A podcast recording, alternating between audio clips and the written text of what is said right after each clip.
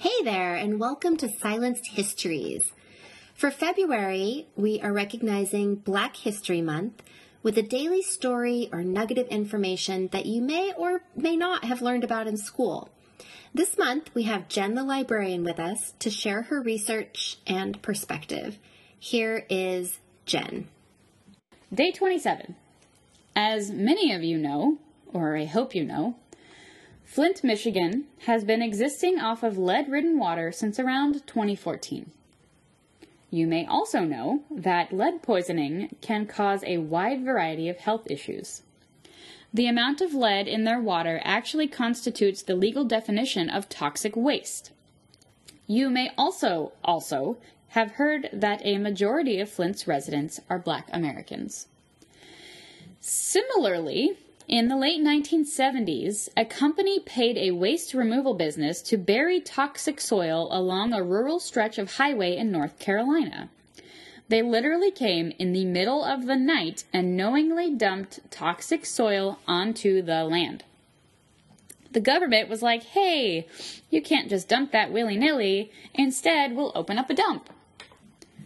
So they did in Afton, North Carolina, which if you guess, if you hadn't already guessed, was 84% black. Oh, of course. They protested, and though a ton of them were arrested, the dump remained open. In 2005, Hurricane Katrina hit New Orleans, Louisiana. Poor black neighborhoods resided lower in relation to sea level than their counterparts and thus were more susceptible to contaminated levee water. Those communities also relied more heavily on public transit than their more affluent counterparts, which, when it came time to evacuate, left hundreds stranded. And I say this from personal experience. If you go to New Orleans and you go to the lower Ninth Ward, there are still homes that have not been rebuilt since 2005. Chester, Pennsylvania has an overwhelming black population, even though the surrounding count even though the surrounding county is absurdly white. In the city limits of Chester, there is a trash incinerator, medical waste incinerator, a sewage treatment plant, and some other dumps. These facilities serve the entire county around Chester, but their chemical off gassing disproportionately affects Chester.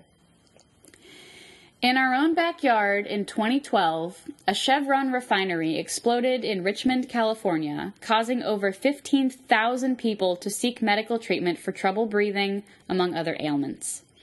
There had been two prior major fires to that day and two major flares since then. Richmond population is about 50% people of color. Incidences of this type have been referred to as environmental racism, wherein people of color are disproportionately affected by the environmental toxicity. It's kind of messed up, isn't it? There have been movements and protests in legislatures to improve the adverse impact of environmental hazards on minority communities, but we know how that goes. We wish this was the end. Silenced Histories is a project to bring to light those stories and struggles that have been marginalized throughout American history. Look for us throughout the month of February and again in November for First Nations slash Native American Indian History Month. We'll be adding more content. Women's History Month and Pride Month are up next until we have 365 days for you.